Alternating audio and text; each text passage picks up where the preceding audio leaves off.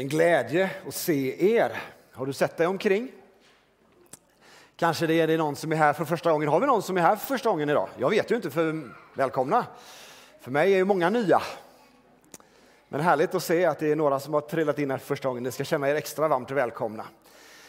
Eh, det är ju så att församlingen består ju inte av människor som är likadana, som tycker likadant i allt, som har samma kläder, samma beteenden, utan församlingen består ju framför allt av människor som har fått möta Jesus, som har fått upptäcka att Gud har någonting gott för oss som lever.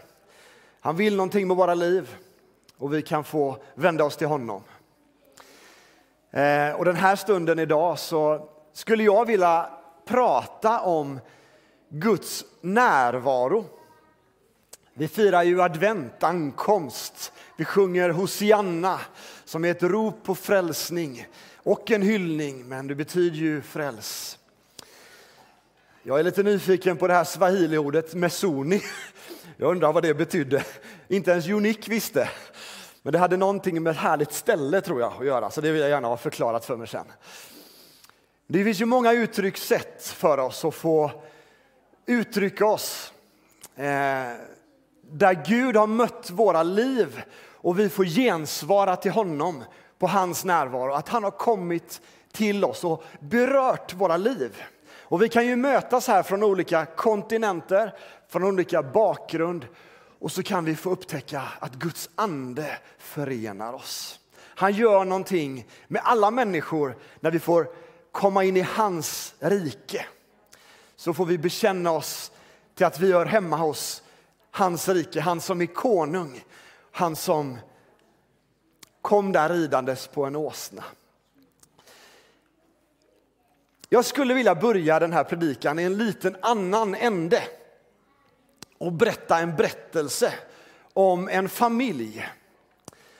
Pappan är född någon gång på 40-talet, det är typ 80 år sedan ungefär. Va? Han dog faktiskt i mars i år. Men jag skulle väl börja i den änden och berätta den här berättelsen. Så lyssna på den, för det här handlar lite om det jag ska landa i. Hur vi ser på Gud, vem Gud är för oss och om vi låter hans närvaro få påverka oss och att vi kan se att han faktiskt är den som kan allt och bär allt i sina händer. Den här pappan, Dick, han var lite över 20 år när han och hans hustru fick sitt barn. Det började lite svårt för han hade navelsträngen om halsen när han föddes. Så han fick en grav CP-skada, sonen Rick. Och läkarna gav honom inte så mycket ljusa framtidsförutsägelser. Utan de sa att det där livet det blir nu mest på institution, det blir tufft. Men eh, Dick och hans hustru de älskade det här barnet. De blev uppmuntrade av en del människor att behandla Rick som vilket barn som helst. Och han var gravt handikappad. Han kunde inte tala, han kunde inte gå. Ja, ni vet kanske vad som händer när man får en syrebristskada vid, vid förlossningen. Det här var en gravt handikappad människa. Eh, men de ville hjälpa sin son. Och de tränade honom på både det ena och det andra sättet. Han lärde sig att kommunicera alfabetet med olika hjälpmedel. Han lärde sig använda datorer för att kommunicera. Han var smart. Men han var ju rörelsehindrad och gravt handikappad. Men pappan Dick han bestämde sig för att börja träna med sitt barn. Eh, och han ville ut och springa med sin son. Så han tränade med cementsäckar när Rick var i skolan. Bara för att bli stark. Och sonen uttryckte det när han var runt 15 år och han hade varit ute och pappan hade joggat med honom så sa han det att när jag är ute och springer då känns det inte som jag är handikappad, sa han. Så pappan, han bestämde sig för att det här ska jag göra mycket av. Så han tränade hårt. Och han bestämde sig för att jag ska inte bara springa utan jag ska simma med min son och jag ska cykla med min son. Och så småningom ledde det till att de gjorde den stenhårda triatlettävlingen Ironman. Där han fick vara i en sulky, där han fick vara i en båt som han simmade, liksom en gummibåt efter sig och en specialgjord stol som han kunde cykla med och en vagn som han kunde springa med. Den här berättelsen finns om du googlar den på internet. Om Team Hoyt heter familjen. Men den här sonen, när han kommer i mål på Ironman, ja, ni kan ju tänka mig hur han känner. Och jag älskar den här bilden utav pappa Dick, vad han gör för sitt barn. Där han tränar, där han kämpar och där han sliter för att hans son ska få upptäcka att allt är möjligt när din pappa är med. Och det där tycker jag är en sån skön bild på vem Gud vill vara för dig och mig som människor. Han vill vara den som bär oss, som hjälper oss, som tränar oss och som bygger vår självkänsla och som låter oss uppleva någonting extraordinärt i livet. Det här blir en berättelse om en, som en bild för vem Gud vill vara för oss. Och att i hans närvaro, på samma sätt som pappa Dicks närvaro för sonen Rick fick betyda allt. För han tog ju honom både genom vattendrag och öppna landskap och bergstoppar. Så kan du och jag få vara med om att Gud vill bära oss genom livets olika skiften. Idag är det första advent i kyrkoåret där vi firar att Gud blev människa. Att han har kommit till oss människor och brutit in i historien och sagt jag bryr mig om människorna. Jag älskar de här människorna. Gud har kommit nära. Jag ska läsa en berättelse. Rickard har ju redan läst den här berättelsen om vad som hände när Jesus red in på en åsna. Och de la ut palmer och de ropade som fräls oss, Herre fräls oss, Hosianna. Det här hade ju föregått sig av att Jesus hade vandrat omkring och gjort under och tecken. Han hade mött människor i olika behov och han hade berättat om Guds rike. Han hade visat på kraften i Guds rike, i att Gud bryr sig om mänskligheten. Det finns en berättelse i Gamla testamentet som är skriven 500 år innan det här inträffar, där profeten Sakarja förutsäger exakt de här sakerna. Jag vill läsa den versen. Tänk nu att det här är en beskrivning av det som händer i Jerusalem, som Rickard läste förut. Men den här texten är mycket äldre. Jag tror att ni känner igen det. Så här säger profeten. Fröjda dig stort, dotter Sion. Jubla, dotter Jerusalem. Se, din kung kommer till dig. Rättfärdig och segerrik är han. Han kommer ödmjuk, ridande på en åsna, på en åsninnas föl. Jag ska ta bort vagnar ur Efraim och hästar ur Jerusalem. Stridens bågar ska bort och han ska tala frid till hedna folken. Det här är en berättelse, en förutsägelse. Ja, vi hade den sista versen också, va? vi ska ta den också. Hans välde ska nå från hav till hav och från floden till jordens ändar. Guds rike ska breda ut sig. Hans välde har ingen gräns. Från floden till jordens ändar. Guds rike bryter fram. Guds närvaro kommer till mänskligheten. Och nu skulle jag önska att du kan stilla din tanke lite. Gud är här. Gud är närvarande just nu. Jag tror att vi lever ju i, en, i ett samhälle någonstans som kännetecknas kanske inte utav närvaro utan utav frånvaro. Utav distraktioner med så mycket saker som vill ha vår uppmärksamhet. Men Gud, han är här. Han är mer närvarande än någonsin. Guds ande är utgjuten över alla människor. Den helige ande är här för att röra vid ditt hjärta, där du sitter. Där du funderar tankar som kanske stör dig av saker som händer där hemma eller som hände igår eller som ska hända ikväll. Så vill jag säga stanna upp.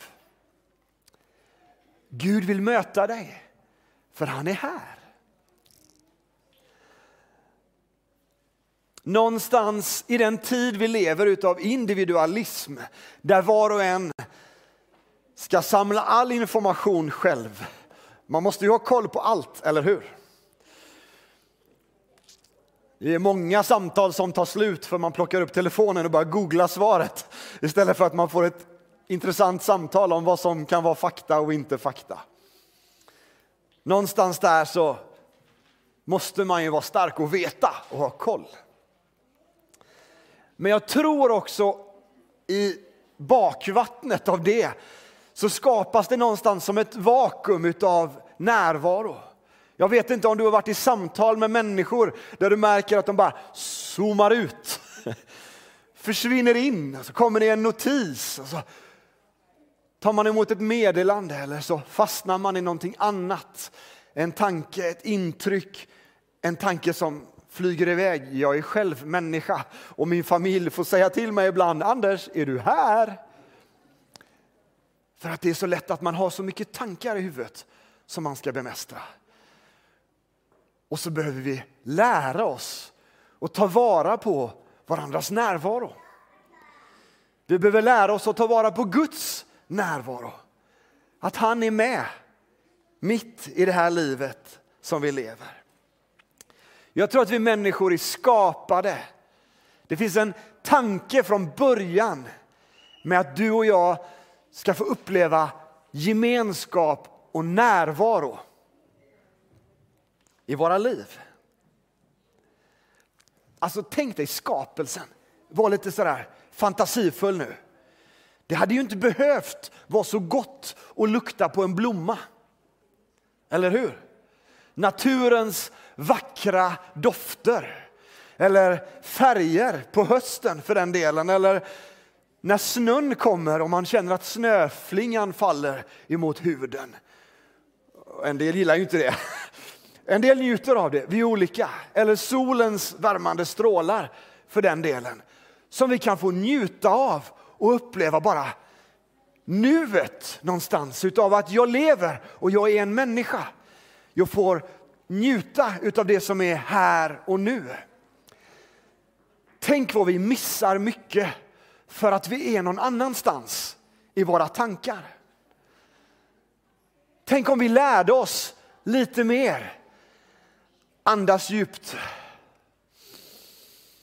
Wow, är du med mig? Vad härligt! Jag kan ha känt så ibland, jag har ju fyra barn och den äldsta är 20 nu och den yngsta är 12. Och under de här småbarnsåren, så under någon period när jag var föräldraledig, så jag bara slogs av tanken, wow, jag får vara här med mina barn. Jag får lukta på deras hår, eller vad man nu kan göra med sina barn. Bara njuta utav närvaron utav det man är i. Ja, väldans vad du var romantisk idag, pastorn, tänker ni då. Ja, men jag tror att vi människor är skapade för att uppleva det Gud har skapat för oss. Och då säger han samtidigt till oss, jag har kommit till er. Jag är här, jag är med dig. Ja, men du upplever kanske mycket jobbiga saker i ditt liv just nu. Det stormar på både det ena hållet och det andra hållet.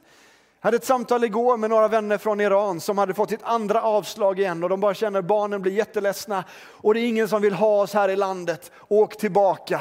Och så vet jag det att dit kan de inte åka för de är bekännande kristna. Och skulle de återvända till det samhället så, så blir det inget bra för dem. Och det är klart, livet bjuder inte bara på vackra solnedgångar och varma sommardagar, utan det kommer kyliga vindar. Det kommer motgångar i livet där vi behöver pappa Gud som bärandes oss i sin vagn eller sin båt eller vilken bild du nu känner att du vill ta åt dig utav. Om vi människor är skapade för att vara nära Gud så kanske du tänker, ja men är det möjligt ens? Vad är det du berättar om Anders? Kan jag få uppleva Guds närvaro? Gud, han är väl någon som är där långt borta? Ja visst, han kanske har varit med och skapat, men nu, hur kan han lägga sig i mitt liv? Den tanken kan ju komma till oss när vi känner att det är tufft och motigt och bönesvaren kanske dröjer. Jag skulle vilja läsa en bibeltext och nu ska jag läsa ifrån den här översättningen som vi just delade ut till, till eh, ungdomarna. Som är den levande bibeln. Och det är en liten annan formulering här, så därför vill jag ha med den här texten. Eh, ifrån Hebreerbrevets tionde kapitel och några versar. Så lyssna på de här orden. Jesus offrade alltså sitt blod för oss när han dog. Och tack vare det här kan vi nu, kära syskon, utan rädsla gå rakt in i det allra heligaste där Gud finns. Jesus är den nya vägen till Gud. Han är den som ger oss liv. Han tog bort det förhänge som skilde oss från Gud. Förhänget till det allra heligaste, det brast ju två delar när han dog på korset. Så när vi nu har en stor överste präst som regerar över Guds folk, låt oss gå direkt till Gud själv med hela hjärtat. Fyllt av tro på att han ska ta emot oss. Jesus har ju genom sitt blod gjort oss värdiga att komma inför Gud eftersom våra synder är förlåtna och våra kroppar har tvättats i rent vatten. Jag vill andas lite. De här orden är så starka. Låt oss stadigt hålla fast vid hopet, hoppet om att till slut räddas för evigt. För Gud kommer att infria fria de löften han har gett oss. Låt oss också på alla sätt uppmuntra varandra till att visa kärlek och vara hjälpsamma. Låt oss inte strunta i de troende samlingar så som vissa brukar göra. Låt oss istället använda dessa tillfällen till att styrka och uppmuntra varandra. Särskilt som ni ser att dagen närmar sig då Gud ska döma världen.